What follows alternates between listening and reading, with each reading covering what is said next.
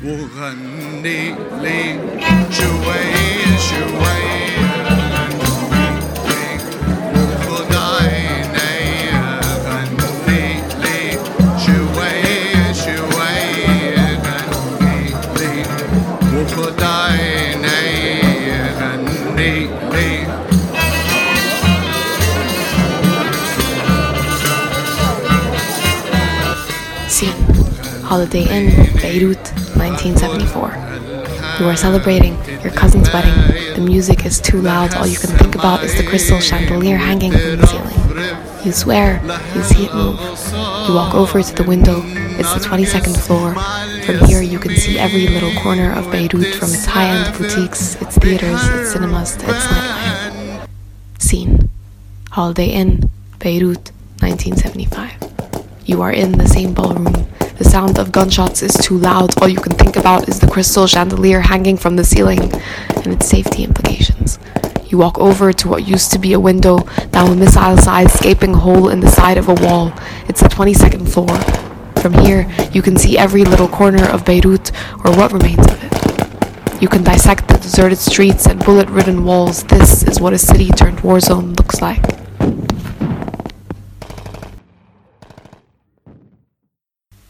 We've just listened in on the happenings in the Holiday Inn in Beirut, Lebanon. The first scene goes back to 1974, a little after the opening of the Holiday Inn, and the second takes you to 1975, a scene from the Hotel Wars, a part of the Lebanese Civil War. Today we'll be going on a trip from 1975 to 1990, from West Beirut to the little village of Kfar Nabrach. We'll be talking about Lebanon, the sectarian nature of its politics, its intercommunalism, and what led those who had once been neighbors to armed conflict. Here with us today is Professor Caroline Nagel herself to discuss the underlying conflicts that led to the war. My name is Caroline Nagel. I'm a professor of geography at the University of South Carolina. During the Lebanese Civil War, it was sort of a carryover of some of these ideological struggles that were going on earlier, starting uh, around the time of the, the First World War, when I think you had, uh, you know, a more Arabist perspective. You know, I mean, there there were sort of competing national ideologies going on. You know, some people were more oriented toward linking themselves with a broader Arab struggle for Arab liberation, not only from the Ottomans but also from the Europeans. And you know, as you march through the 20th century, that Arab ideology and Arab nationalism, Pan Arabism, becomes quite pronounced and quite strong in the 1950s and 1960s. I think that for uh, particularly for the Maronite Christians who had much more aligned themselves with, with Western, really with, with Western colonial rulers, uh, with France in particular, this sort of Arabist nationalism and Arab struggle was seen as really um, sort of infringing or impinging on the essential Christian identity of, uh, of Lebanon and drawing Lebanon into conflicts within the wider Arab world that threatened threatened sort of the, the Christian basis or what they believed to be the Christian basis of, of Lebanon. So, you know, I think the Civil War, it's not to say that it was fought purely between Arab nationalists and between more sort of Christian Lebanese nationalists, one looking more toward the kind of Arab socialist model and the other looking more toward Western capitalism. That was part of it.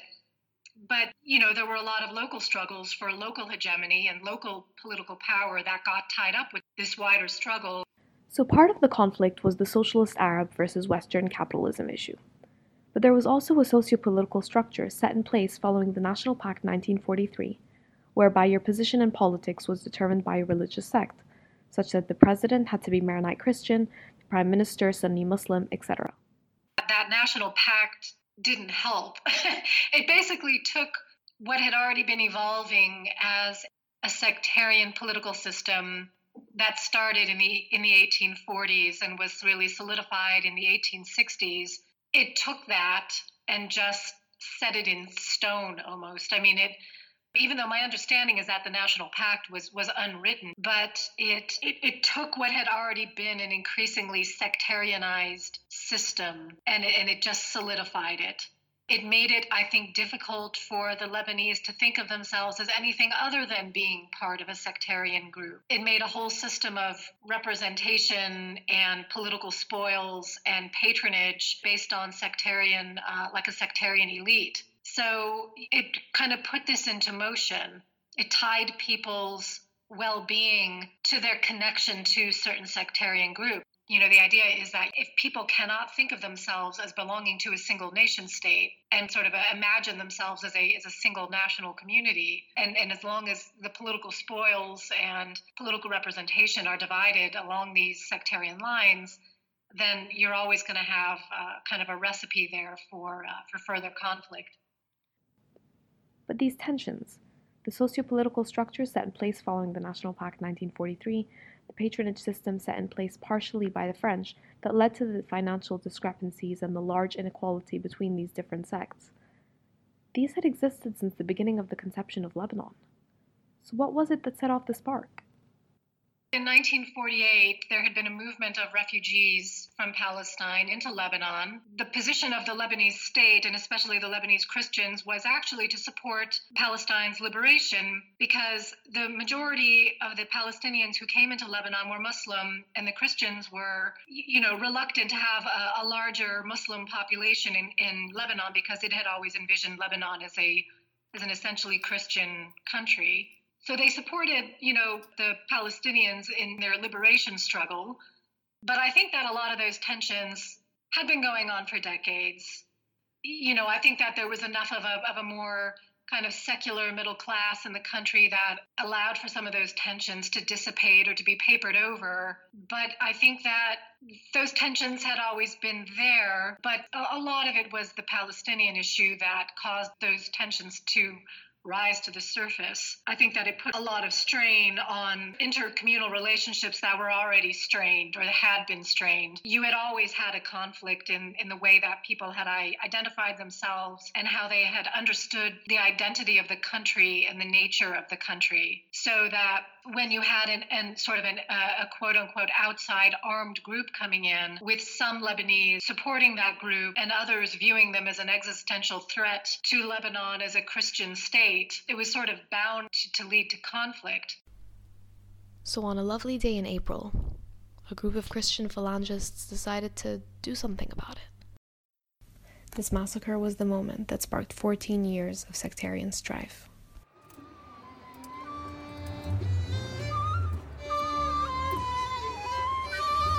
Scene April 13, 1975, Ain Rumani. A group of Palestinian refugees were on a bus in Ain Rumani. The name means Eye of the Pomegranate, this beautiful little village in the mountain of Lebanon. The air, like on any spring day, had a lightness to it. The bus was hot, but not hot enough to bother anyone. Someone opens the window, and the wind carries in the scent of recently bloomed jasmines. It is reminiscent of another life, another home back in Haifa.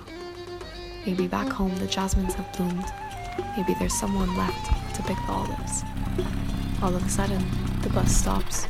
The music is lowered. The bus driver mumbles to himself.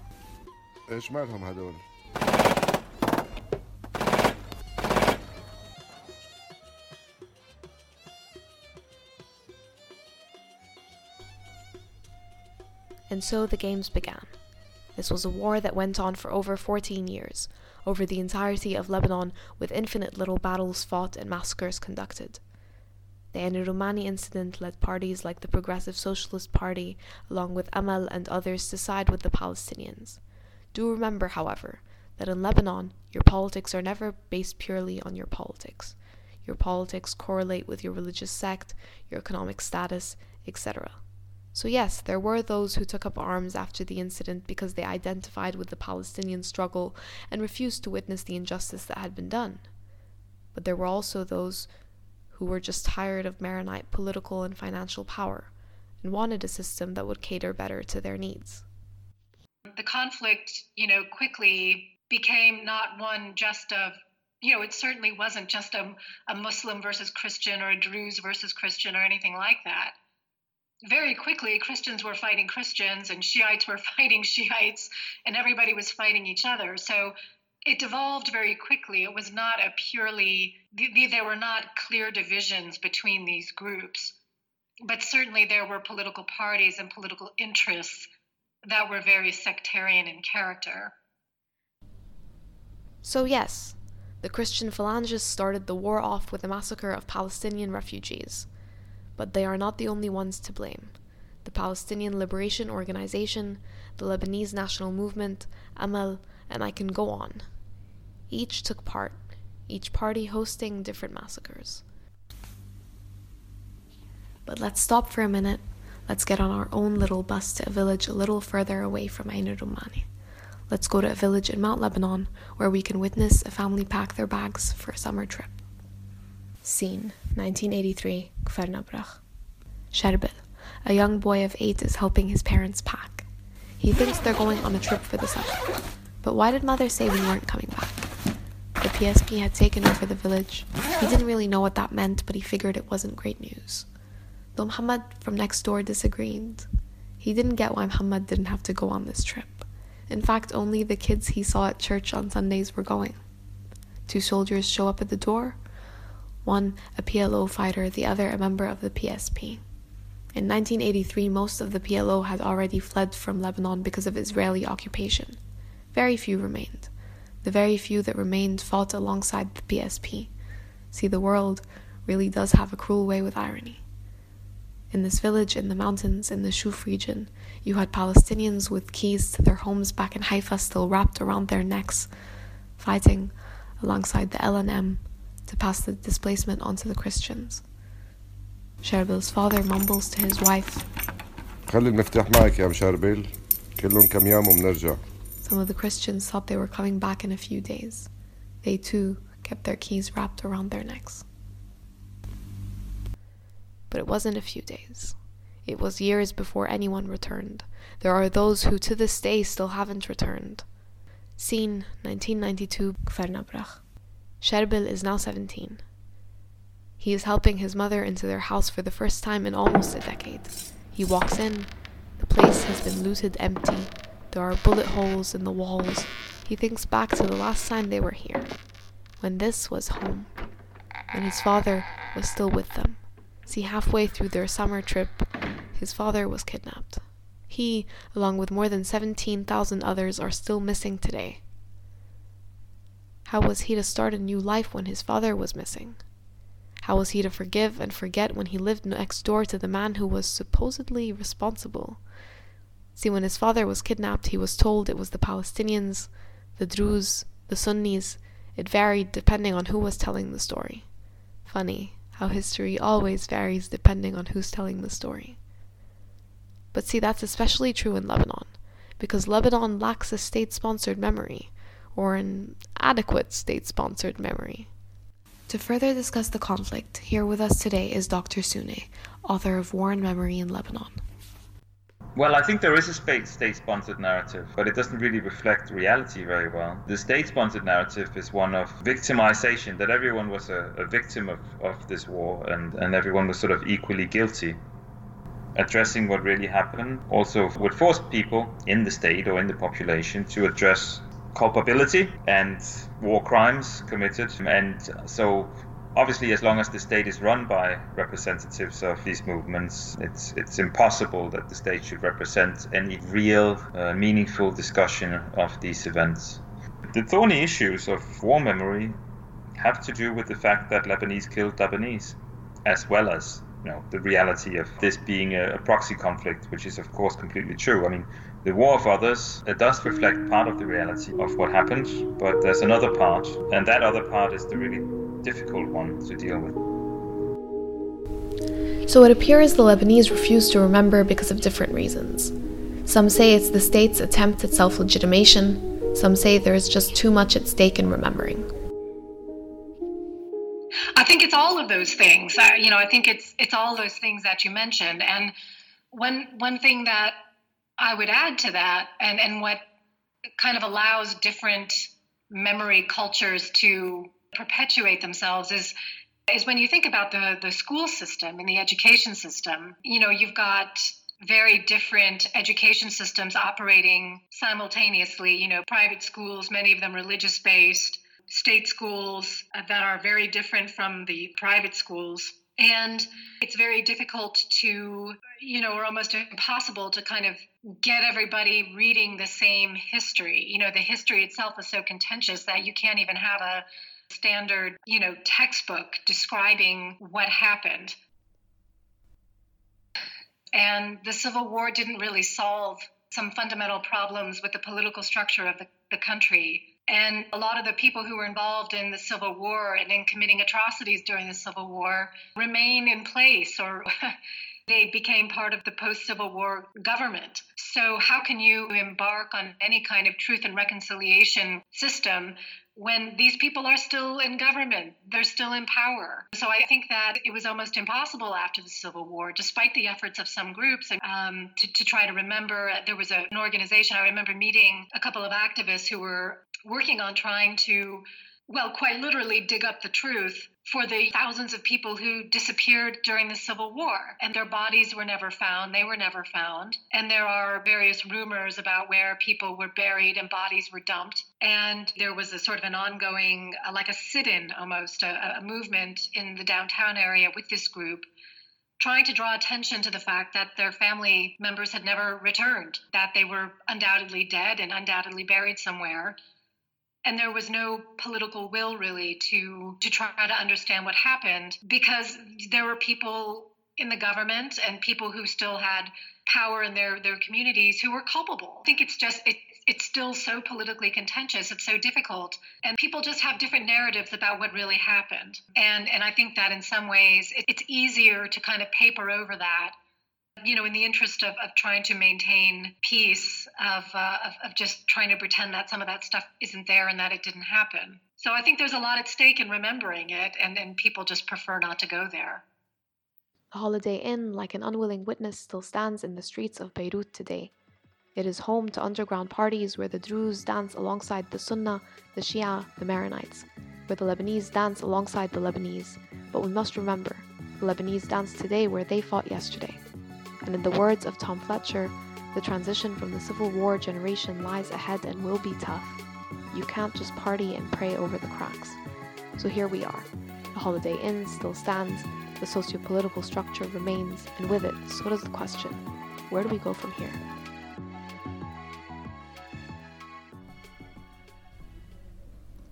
The issues Lebanon faces today is the lack of a common memory, the lack of a common Lebanese identity, and a system based on sectarianism that reproduces sectarianism.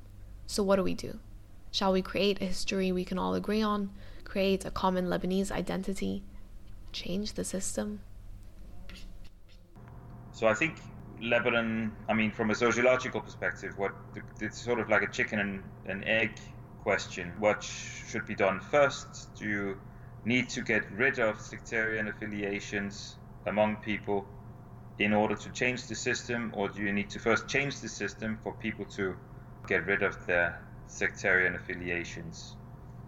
I'm not sure. It's a question of the old generation dying out because, as it happens and, and has happened over almost 100 years, power is passed on within the parties and within the movement. So you now have Taimur Jumblat instead of Walid Jumblat, and so on. So it's not so much a generational question as a structural one. It's about changing, as you say, education, it's about changing the economic dependency. I mean, there's a structure of dependency whereby lower middle class are, are very economically dependent still on their sectarian leaders, on their parties, on their movements, and therefore, if if that pattern of dependence is to change, uh, then it's a question of changing the political economy and not just changing perceptions, not just uh, educating differently there, there is a lack of a strong sense of a public and a public good and a public interest. Now, notions of the public good and the public interest are always going to be contested, but in Lebanon, it's very problematic because there's no real even agreement that there is a, is a, such a thing as a public. So I think for a lot of people in Lebanon and for people in the anti-sectarian movement,